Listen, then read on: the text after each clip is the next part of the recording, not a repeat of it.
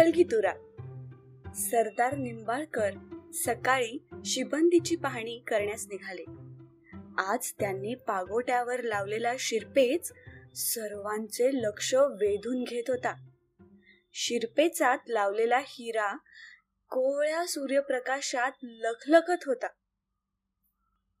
त्याचे वर लावलेली सोन्याची कलगीचे प्रत्येक प्रत्येक लहान लहान गोळे त्यांच्या चालीमुळे हिंदकळत होते. त्यावरून परावर्तित होणाऱ्या प्रकाश किरणांचा लपण डावाचा खेळ मनोवेधक होता व पाहणाऱ्यांची प्रसन्नता वाढवित होता. शिबंदीची तपासणी करून सरदार निंबाळकर परत गेले तरी त्यांच्या या हलगीची चर्चा सुरूच होती. हलगी साधारणपणे तुळशीच्या मंजिरी सारखी दिसते. सरदार गायकवाड यांनी दसऱ्याचा सण आनंदाने साजरा केला. संध्याकाळी शस्त्रपूजनासाठी त्यांनी पेहराव चढविला. सफेद रंगाचा रेशमी अंगरखा त्यांनी परिधान केला होता. तशाच रंगाची अचकनही घातली होती. त्यांनी केसरी रंगाचे पागोटे घातले होते. त्यावरील शिरपेचात पिवळ्या रंगाचा तुरा लावला होता. वाऱ्याच्या तालावर तो भुरभुरत होता. त्यामुळे सर्वांचे लक्ष तुऱ्याकडे जात होते. असे तुरे आपणही बऱ्याच ठिकाणी पाहिले असावेत. आताही नवरदेवाच्या फेट्यावर कधी कधी असा तुरा लावलेला आढळू शकतो.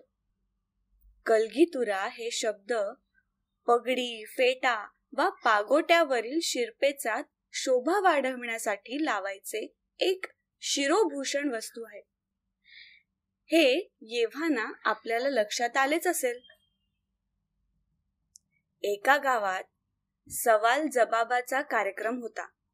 पण हा कार्यक्रम धार्मिक होता. त्यामुळे श्रद्धावंतांची या कार्यक्रमाला खूप गर्दी होती. हिंदू समाजात शक्तीचे प्रतीक देवी स्वरूप मानले जाते. तर प्रकृती म्हणजे शिवाचे स्वरूप मानले जाते.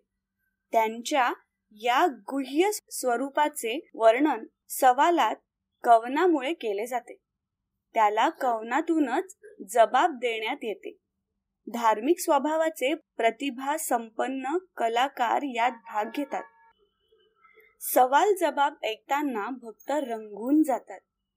शक्ती व प्रकृतीचे विविध स्वरूपाची गुह्य व कोणती दुसऱ्या देवतेपेक्षा किती समर्थ्यवान याची वर्णने त्यात असतात. यातून या भक्तांनाच एकमेकांवर वर्चस्व निर्माण करण्याचा प्रयत्न असायचा. आता हा प्रकार फारसा अस्तित्वात नाही.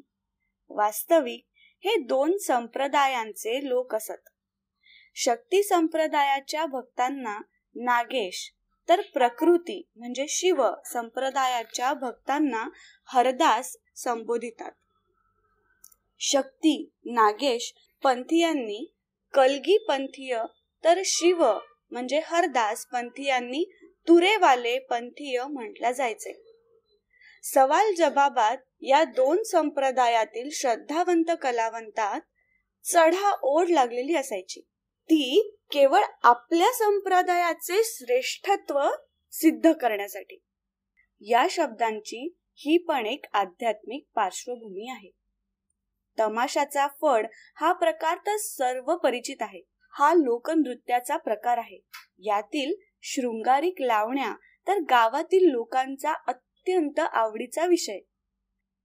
यात दोन लावण्यवती कलावंतिणीमध्ये आपसात सवाल जबाब होतो. एकीने दुसरीला कोडे घालायचे त्यातील दुसरीने जबाब देऊन कोडे सोडवायचे.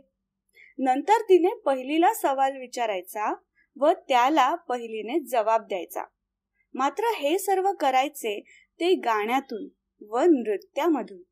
ही गाणी शृंगारिक स्वरूपातील असायची आणि त्यामुळे अशा फडांना तुफान गर्दी व्हायची. या सवाल जबाबात एकमेकांवर जेते पद मिळवण्याचा प्रयत्न केला जायचा. त्यासाठी आटापिटा केला जायचा. एकमेकांवर मात करायचा उद्दिष्ट त्यात असायचे. आपल्या लावणी पार्टीचा लौकिक वाढावा हा त्या मागचा उद्देश असायचा. मला वाटते सध्या याच अर्थाने हा शब्द जास्त प्रचलित आहे. मूळ तुर्की असलेला हा शब्द आहे.